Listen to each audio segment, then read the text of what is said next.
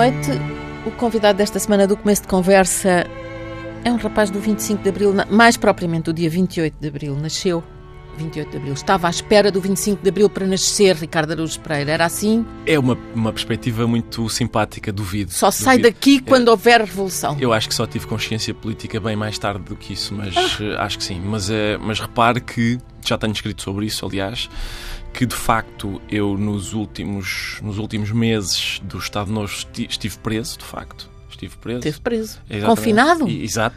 No isolamento? Na solitária, solitária. exatamente. E, e, e, depois saí então, fui libertado no dia 28. Uh, ah, como aconteceu com vários lutadores da liberdade. É verdade. Claro que eu estava no útero, mas ainda assim. Ainda assim estava confinado. E ah. então o mundo que lhe apareceu foi um mundo muito mais livre. Não vivi um minuto em ditadura. Uh, é uma coisa, é um orgulho, sim.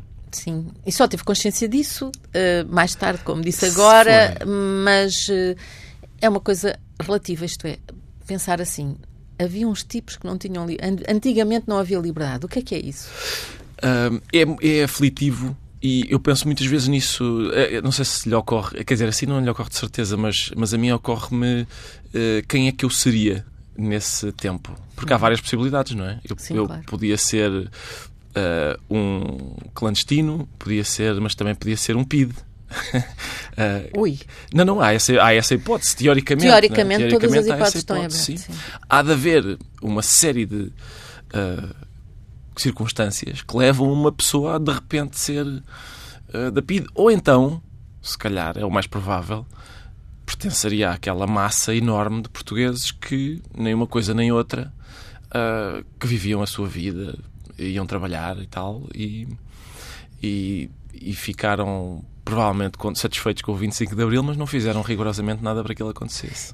Quer dizer, é, esse é um tipo de raciocínio que nós fazemos em relação, por exemplo, como é que eu, o que é que eu faria se vivesse no tempo dos nazis? Exato. No meio dos nazis, isso. na Alemanha. É? é? isso. Ou o que é que eu faria se fosse presa, Sim. se fosse presa uh, pela PID? Exato. Falava, não falava? Exato. Teria coragem para sim. resistir à, à tortura? Sim, é isso no fundo há um certo alívio, não é? De pensar para, para trás. Muitas vezes eu agradeço todos os dias o facto de eu ter nascido em liberdade e não ter.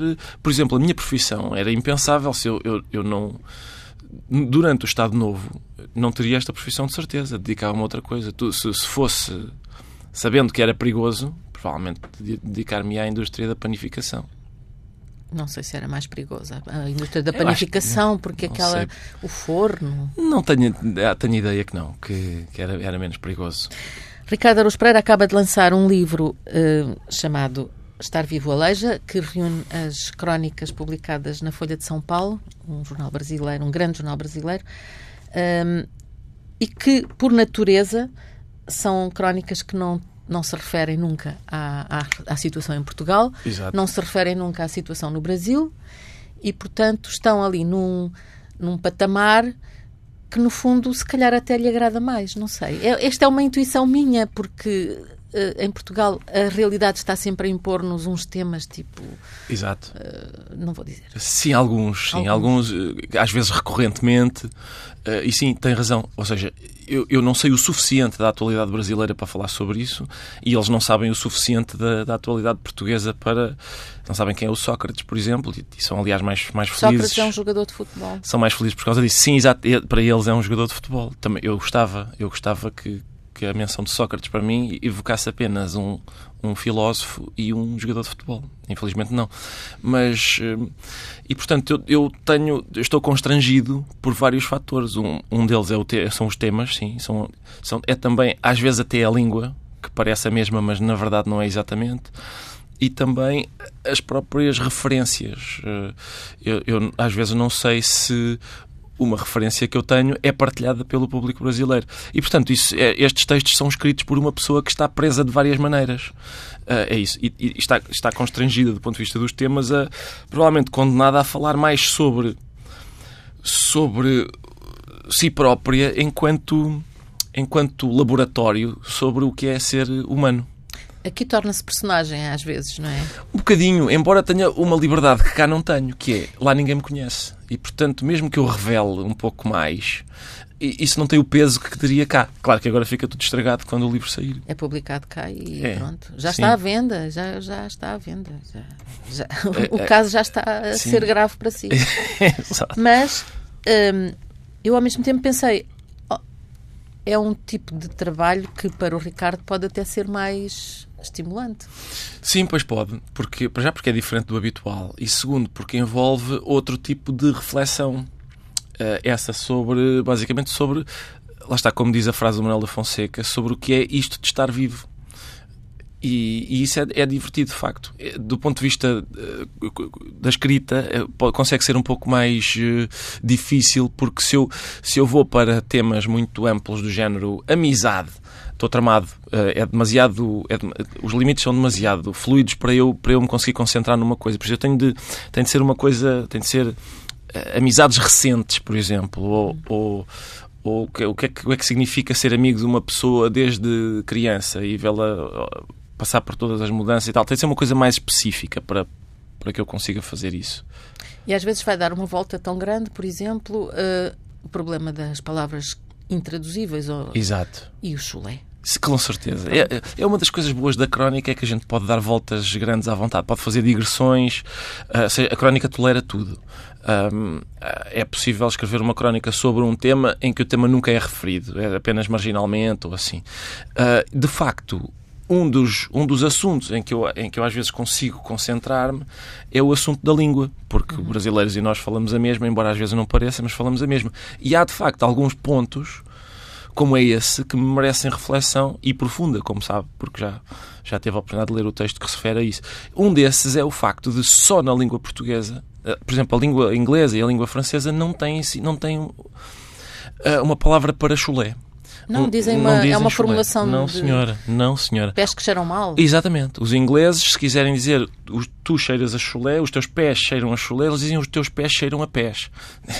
Enfim, manifestamente pobre. É pobre, muito pobre. É uma, é uma civilização. São, com certeza. Eu não sei como é que eles conseguem viver sem ahm, ter a palavra chulé, sem possuir a palavra chulé. Inglês e francês. E nós, tendo a palavra chulé, o que é curioso também, já Os agora brasileiros também usam. Sim. usam chulé. E o que é curioso, Ana, é que não há sinónimo. Repare, não há- nós temos a palavra chulé, foi um milagre que nós obtivemos. A língua portuguesa conseguiu a palavra chulé, mas mais nada. É um milagre parco, porque nós não temos sinónimo. Para, se a gente quer um sinónimo para a palavra chulé, tem de usar uma perífrase, uma formulação qualquer. À inglesa. À é, inglesa, é. exatamente. Aquele cheiro que os pés às vezes. E depois há outra, outra questão da língua portuguesa que aborda aqui, que, que aí está, que também não, não tem tradução, que é o devagar, devagarinho, o inho. Exatamente. O inho. Sim. O inho que é uma invenção também tão doce. Pois é. Ingleses não sabem o que, o que é devagarinho, o que é quentinho. Este cabritinho Sim. está assadinho. Sim, repare, assadinho é de facto, porque assado é um particípio passado. A gente consegue pôr de facto um diminutivo num particípio passado. Uma coisa é num substantivo, não é? Uma coisa pequenina, uma garrafa, uma garrafinha, certo? Uma, garrafa, uma garrafinha é uma, é uma garrafa mais pequena. Agora, assadinho... Embora, embora também se aplique a garrafas grandes, uma garrafinha de vinho. Exatamente, Não é e não é pequenina. e não é pequenina, é só, é só pequenina no nosso coração. É, é sim. Mas de facto, repara, um, até, um, até de um particípio passado, a gente consegue fazer um diminutivo. Assadinho. O que é que significa assadinho? Ele está tão assado como outro cabrito qualquer. É só uma coisa ternurenta, é só uma coisa mais. ah, de facto, é, é muito diferente haver um cabrito assadinho do que estar meramente assado. Eu disse cabritinho assadinho. Um cabritinho, certo. certo. Cabritinho assadinho Faz ainda diferença. é outra coisa. Faz diferença, é outra coisa ainda. É. Tem razão, Outra tem razão. coisa. Sabe que ingleses que estivessem a escutar esta conversa, e a, a tradução disto ser-lhes completamente inacessível. São selvagens. É triste. É. É triste, mas nós, nós estamos com isso e o, o Ricardo, escrevendo para um jornal brasileiro, pode fazer Posso- esta brincadeira, não é? Pode usar, pode usar esta, esta questão. É claro que eh, ao longo das, das crónicas que aqui estão, em Estar Vivo a Leija, do Ricardo Araújo Pereira, que foi agora publicado pela Tinta da China, vamos percebendo também que Ricardo Araújo Pereira não só é um grande leitor e uma pessoa que sabe muito de literatura, ele, ele ri-se, mas eu, não, eu vou ignorar esse riso, Ah, mas também sabe de literatura brasileira. Ah, Ah, não, não, não, não vai aqui só buscar o Machado de Assis vai buscar mais, tem aqui outros. Alguma outros... coisa assim, mas repara, eu, eu não faço outra coisa a não ser estar em casa a coçar-me e a, e a ler. Eu, pronto, eu tenho essa felicidade de ter uma. Como não tenho uma profissão a sério, uh, dou-me esse luxo. Estou em casa, estou a ler, estou, vou pensando em coisas do género. É curioso da palavra chulé a, generalidade das pessoas está a fazer com que o país avance, a produzir mesmo riqueza e a fazer coisas. Eu estou entretido com isto. Um, e, e eu, portanto, gosto de ler. Também devo dizer-lhe que tive literatura brasileira na, na, faculdade. Ainda no outro dia me cruzei com a minha professora de literatura brasileira num elevador, a professora Ana Maria Martim.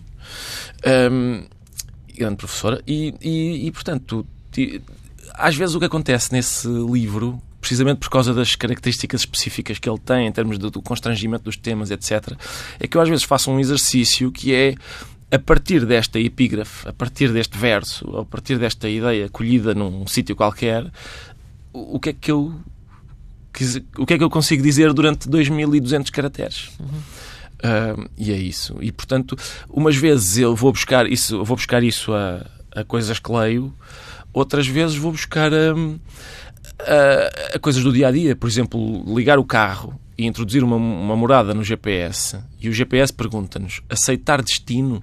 Aceitar destino. É? Sim, não, e eu de repente, eu já tinha, como é óbvio, passei por aquela pergunta várias vezes, mas naquele dia pareceu-me que, que, estava dentro de uma tra tragédia grega. Assim, quando o GPS me pergunta se eu aceito o destino, ainda por cima era um destino tão fajuto, eu, eu ia ao supermercado assim não, não me apeteceu responder afirmativamente à pergunta aceitar destino.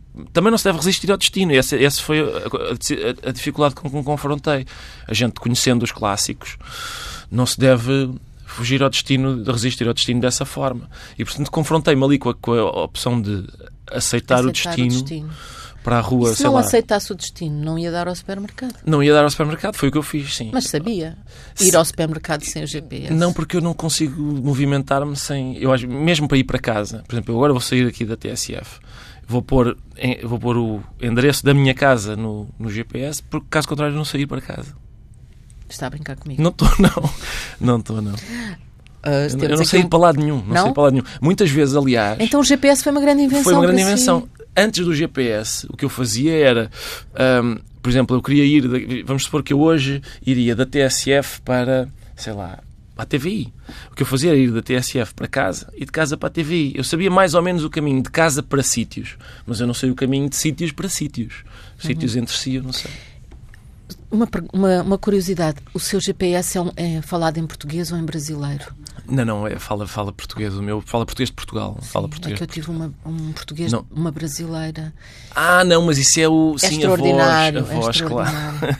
É extraordinário fala, porque sim. diz as, as uh, todos os acentos das palavras estão todos errados. É muito engraçado, porque às vezes nem percebemos para onde é que vamos, mas ela é tão simpática. É, sim, isso acontece no meu também, embora seja falado em português de Portugal por exemplo, a, a, voz que fala no meu GPS, em vez de dizer a 500 metros, vira à direita. Só que ela, como quem, quem está a ler aquilo viu na frase a 500 metros, começa por um A. E então ela diz a 500 metros, vir. E é uma coisa que não faz sentido porque está-me a falar no passado, está-me a dizer uma coisa que eu, que eu devo fazer no futuro para uma coisa que eu devia ter feito no passado. Sim. A tecnologia ainda não, ainda não resolve tudo. Não resolve, não resolve tudo, tudo. Não. Há um, agora falou em clássicos, há aqui um clássico que o, Ricardo Araújo Pereira, no, numa das crónicas, põe em causa. Acho corajoso. Agradeço-lhe, que é o complexo de Édipo. Exatamente. O complexo de Édipo, aquilo, uh, o, o, Freud não, não... Não me parece que ele tenha visto as coisas como deve ser, sim.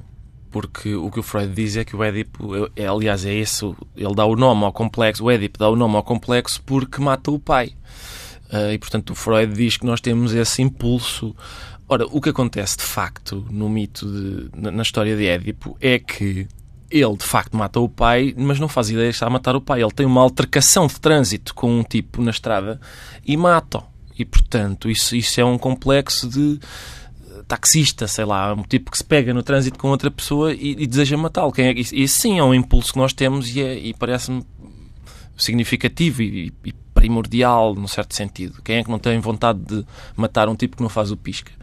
Uh, e sim, agora, de matar o pai, não, o pai não está em causa ali, ele não faz ideia que aquele tipo é o pai, é o pai dele. Não, não. Em primeiro lugar, o que ele está a querer fazer, e com gosto, é matar um tipo com quem tem uma altercação no trânsito. Hum, Portanto, seria mais o complexo do taxista e menos Julgo que sim. o complexo E menos o de Édipo.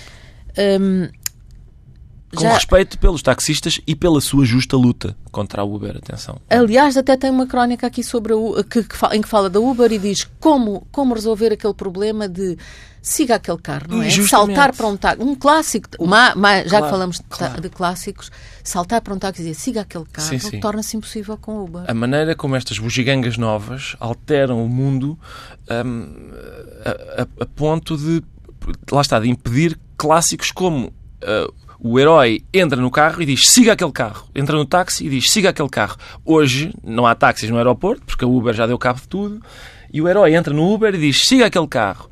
E o motorista diz, não, se eu só primeiro introduz o destino na aplicação e depois então depois dá as estrelas e quer água, está boa a temperatura e o herói tá, deixa fugir o vilão e, e, ele, e o vilão aciona os botões nucleares e o mundo acaba. Pois, tudo por causa da sabemos. Uber. Tudo, por causa, da Uber.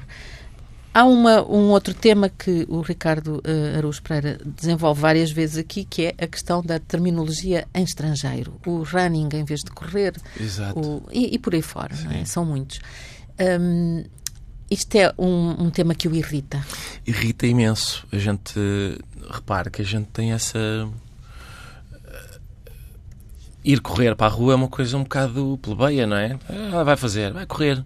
Não, não, eu vou fazer running. Ah, se é running. Já foi jogging, como, Já foi como jogging, aqui, sim. como eu, eu assinala. Exato. Ah, eu tenho observado o que tem acontecido ao ato de correr na rua, que tem, passou do jogging para. e agora é running e assim sucessivamente. Agora então tem umas, tem umas, o running tem umas coisas associadas em que o telefone do, do runner faz queixa ao Facebook ah, e depois diz, no Facebook diz quantos quilómetros é que o runner fez de running. É tudo um pouco eh, enervante para mim. Eu gosto de fazer coisas em português. Gosto muito de estar a fazer coisas na minha língua e tal. Quando, quando faço isso, estou a correr mesmo. A propósito do português, a questão da, da há alguma adaptação nos seus textos ao português do Brasil? É feita lá, é feita cá? Porque ne- neste, no livro publicado aqui Não há, sim. nenhuma concessão, ah, não, não está a falar em brasileirês, não é? Não estou, não.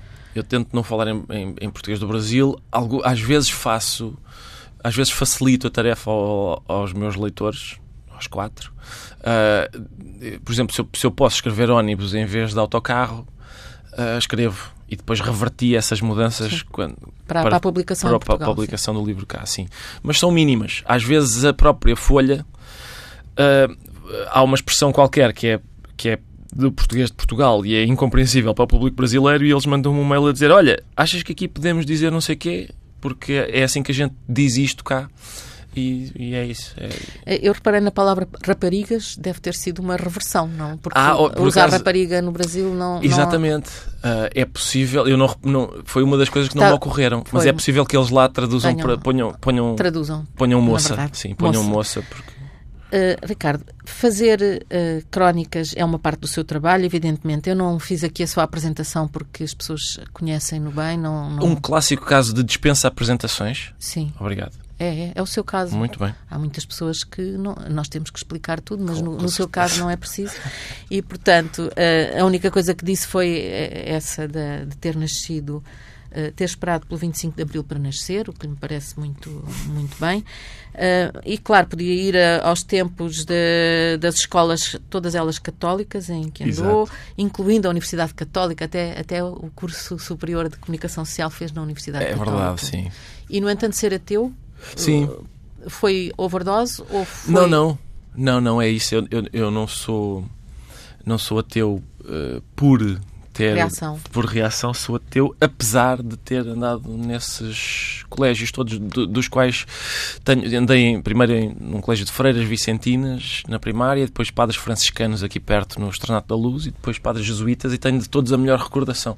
Não, não tive não tenho nenhuma razão de queixa, muito pelo contrário. E mesmo na Universidade Católica, o capelão da Universidade Católica, ahm, na altura em que eu lá andei, era o Padre Tolentino, ah, com o qual também as pessoas, quer dizer, era muito fácil uma pessoa relacionar-se e depois acabou, foi, o- foi o padre que me casou. Qualquer dia fui casado pelo Papa. Não sei se já reparou, sim.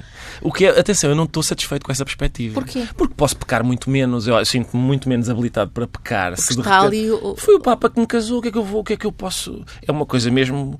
Eu acho que em princípio Nosso Senhor fica muito mais atento às coisas que eu faço. A partir do momento em que, se, se o Padre Tolentino for de repente Papa, eu acho que as, as minhas ações passam a estar debaixo de um escrutínio muito mais eh, amiudado. Pois, não tinha pensado nisso, mas eu também, a verdade é que não sabia que tinha sido casado pelo, É verdade. Padre Tolentino. que se chama-se casamento misto. É quando um ateu e uma senhora católica, Que dá cabo dos livros. de- exatamente, a senhora que dá cabo dos livros, eh, resolvem casar e, e há um, o direito canónico tem lá uma, uma linha de, de casamento misto. Na verdade, o, o Ricardo não foi casado pelo Padre Tolentino. É, sim, é. pode-se argumentar que eu estava de fora em desse. teo- Em teoria. Claro, Não, é? não, foi claro. ca- não, não, não se casou pela Igreja. Obrigado, posso continuar a pecar se calhar então. É isso. Agradeço-lhe, Estou, só estou a, agradeço. estou a tentar dar-lhe uma escapatória. E eu agradeço, claro. Sim. claro. Eh, o, o Ricardo, eh, depois de todos esse, to- todo esse, esse trabalho de, de preparação que foi até ao fim do curso de comunicação social, tornou-se de facto jornalista. Conta-se que eh, chegou ao, ao- Jornal de Letras e disse que queria, queria colaborar, queria escrever e disse: Ah, pronto. Sim, e, e depois gostaram, depois ficaram rendidos. É, isto é a, fá- a- a fábula que existe à sua volta. A é sério? verdade, foi assim. Quer dizer, mais ou menos o que aconteceu foi que eh, no fim do curso da, da Universidade Católica havia pessoas- os alunos podiam escolher o sítio onde fossem estagiar e havia muita competição para ver quem é que conseguia entrar no Diário de Notícias ou, ou quem é que conseguia um lugar no, no público, no Expresso, na- na- nas televisões. na- Eu pus Jornal de um Letras, exato. quis vir para o Jornal de Eu Letras. pus Jornal de Letras e, de facto, sendo o único candidato, hum, foi, tive muita facilidade em ser aceito. Eu, eu suponho que no jornal o José, Carlos Vasconcelos deve ter pensado: o que é isto? Um candidato? E então apareci lá e aconteceu que. ah, o Zé Carlos me recebeu muito simpaticamente e deu-me uma incumbência que foi, estava cá o Luís Sepúlveda, aquele escritor chileno, ah, e ele disse entrevista este tipo e eu fui fazer uma coisa que eu depois mais tarde percebi que vai ao arrepio de tudo o que se faz no jornalismo, que é ir mesmo ler os livros que, que o homem tinha escrito. Diz que sim.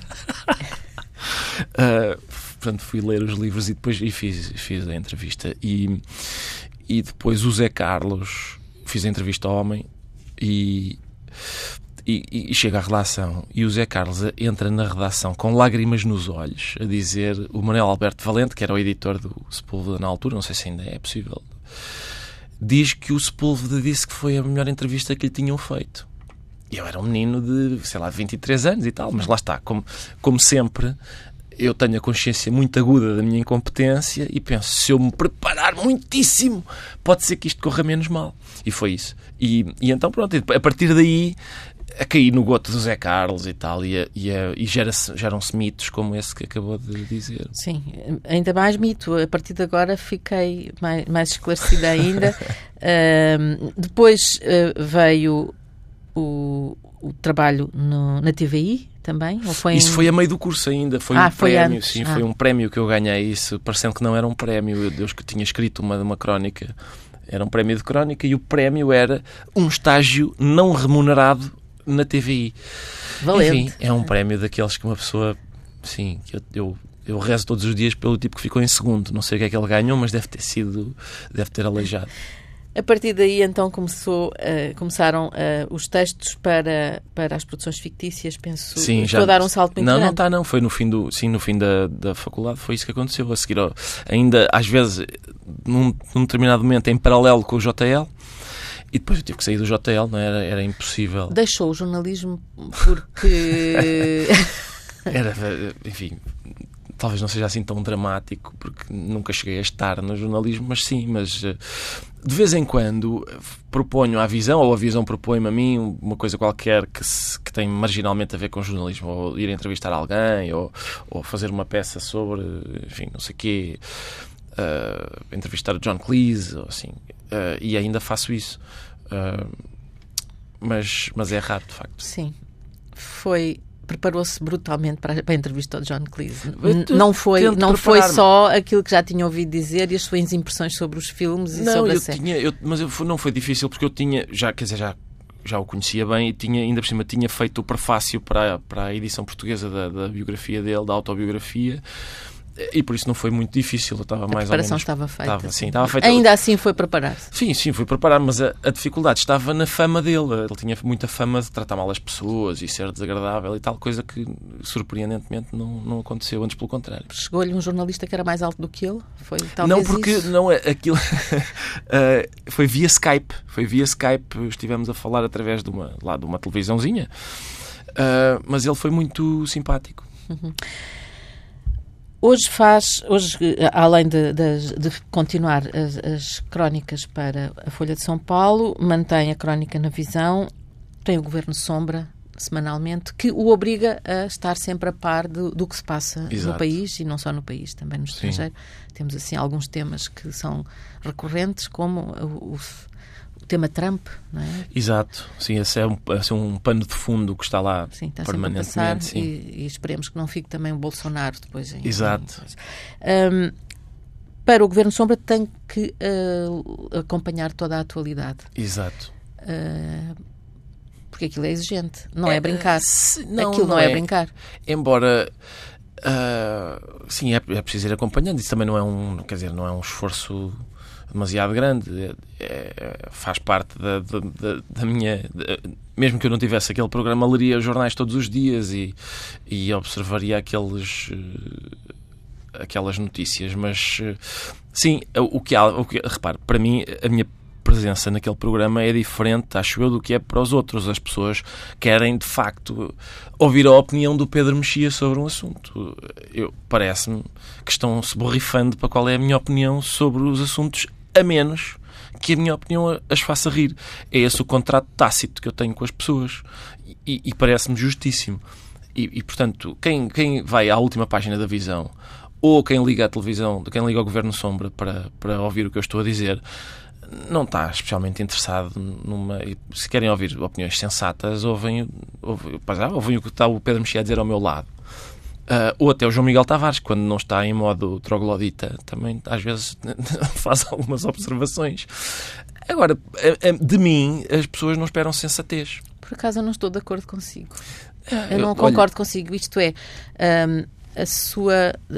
Porque su, as suas opiniões, que são dadas sempre com num tom mais irónico e que faz rir as pessoas, são muito são muito consistentes. Eu agradeço-lhe, mas. Uh... Não estou aqui para o elogiar, é, é, verdadeiramente o que eu acho. Isto é, há, há um, um, aquilo que se poderia chamar politicamente correto, que é uhum. é um, uma coisa sempre em mutação, não, não é uma coisa certo. fixa, é, é, fluida, mas que uh, o, o, o, Ricardo. Uh, de alguma maneira, encarna os valores que são valores sem preconceito. Certo. Posso dizer? Sim, sim. Ou estou a dizer um grande Não, não, não. Eu, é, é certo, acho que sim. Acho que sim. Mas, mas é o que continuo a dizer. Eu, eu, o meu o contrato tácito que eu tenho com as pessoas, uh, que não pesa nada sobre mim, antes pelo contrário, parece-me justíssimo, é que uh, aquilo que de facto interessa uh, não é exatamente o que eu digo, é a maneira como eu digo, é, é não interessa muito a substância do que eu digo, interessa mais se o digo de uma maneira que dá vontade de rir. E eu tenho apreço por essa, pela tarefa de fazer rir os outros. Não tenho nada contra o facto de, de ser essa, se é essa a expectativa que as pessoas têm, nada contra elas. Isso não me oprime de maneira nenhuma. Às vezes perguntam-me, mas não é difícil uh, ter esse peso das pessoas terem a expectativa, vá, agora faz-me rir é tão difícil como para um canalizador as pessoas terem a expectativa de vá, agora arranja uma canalização. É, basicamente é o objetivo do meu trabalho. Portanto, seria bizarro se eu, se eu me queixasse dele.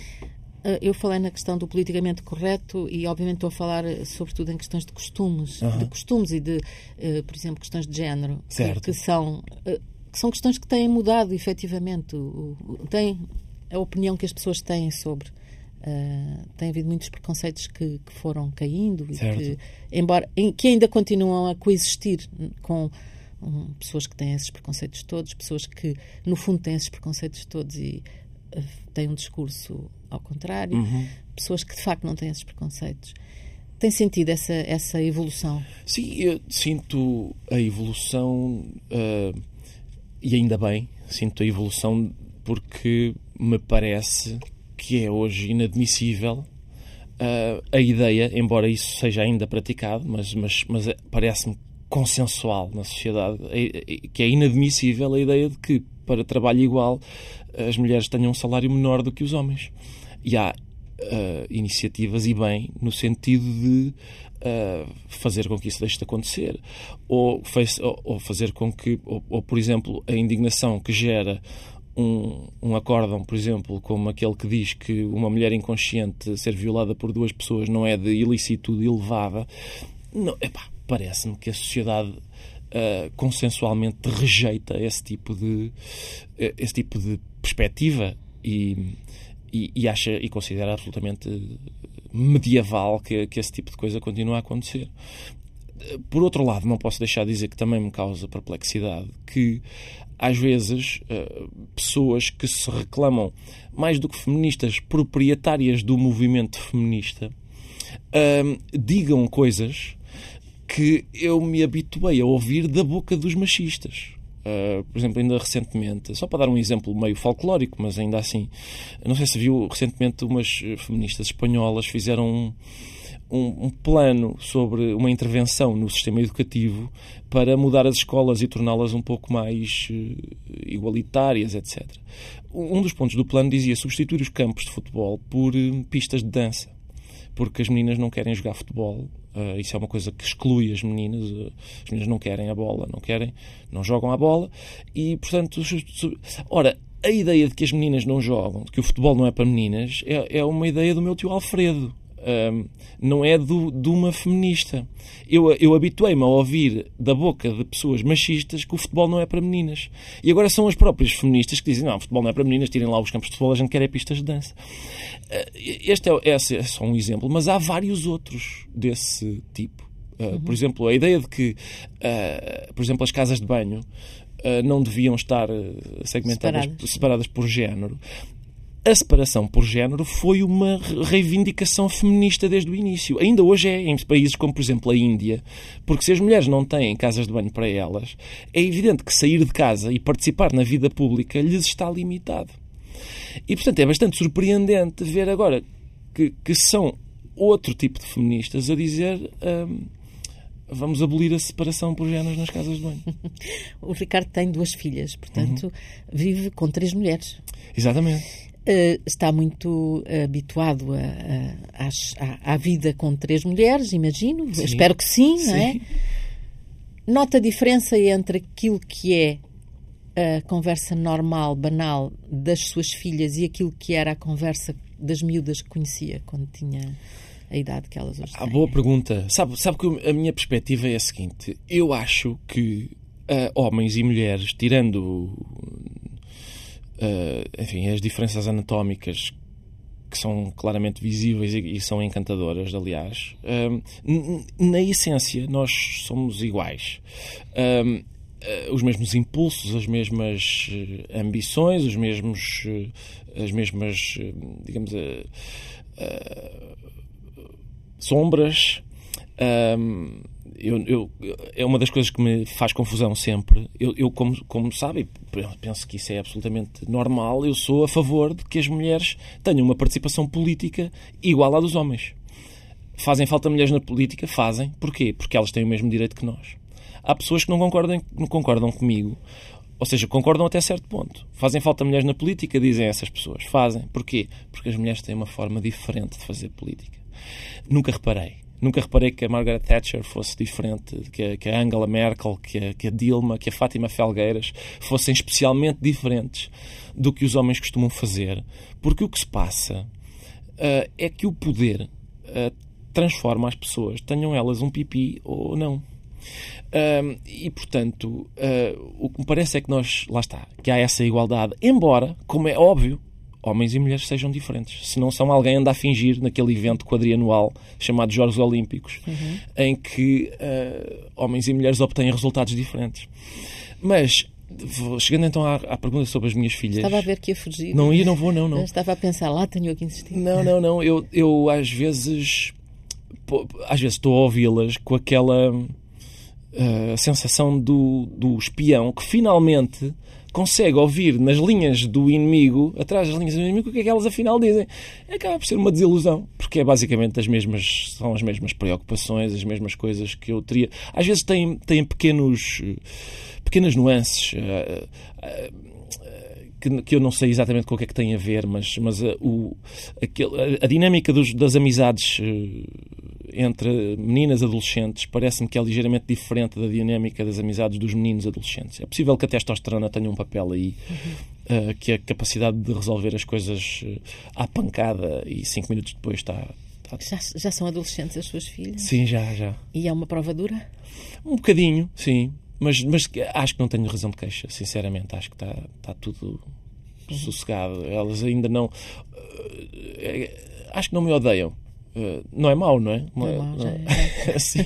sim, ainda não. Ainda não. Ainda não. ainda Vamos, não. Sim. Ainda não o tratam sequer com condescendência. Assim. Não, isso sim, com certeza. Claro Agora já não com... usam DUT, provavelmente. Talvez não usem, não, mas, mas, mas tratam-me com condescendência, claro. Uh, todos os dias me fazem sentir que, por exemplo, que a minha comédia é demasiado infantil para, para o gosto delas. E acha que é? Quando eu à mesa digo, digo uma coisa qualquer, uh, elas uh, manifestam uma altivez bastante ofensiva.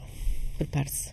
Ah, pois obrigado, agradeço-lhe. O pior está para vir. Agradeço Mas depois passa, quando eles são adultos, passa. Vejo. Passam a ir lá a casa e almoçar ao domingo. Muito bem, vou ficar à espera desse momento. Então. É, é comovente. Obrigada, Ricardo Aruz Pereira. O Ricardo acaba de lançar na Tinta da China o, o livro Estar Vivo Aleija é um livro que reúne crónicas publicadas durante um ano e meio no jornal brasileiro Folha de São Paulo. E, uh, claro, toda a gente sabe, o Ricardo mantém, uh, mantém-se a, a, participar todas as semanas no Governo Sombra, a escrever na Visão e uh, sempre disponível, já percebi, anda sempre por aí e sempre a dar. Como toda a gente sim. tem pouco que fazer, sim. É. Ele, ele, está sempre a, a, a, dar um ar irrisório àquilo que faz, mas não, não, é, não é bem assim. Não é bem assim. Este foi o começo de conversa com o Ricardo Araújo Pereira. Amanhã poderá uh, ler no Diário de Notícias, eu creio, aliás, que a partir da meia-noite estará no site do Diário de Notícias. O apoio técnico foi do José Guerreiro, como sempre, atento amável e confiável. Se eu não confiasse nele, em quem é que eu ia confiar? Boa noite, até à próxima semana.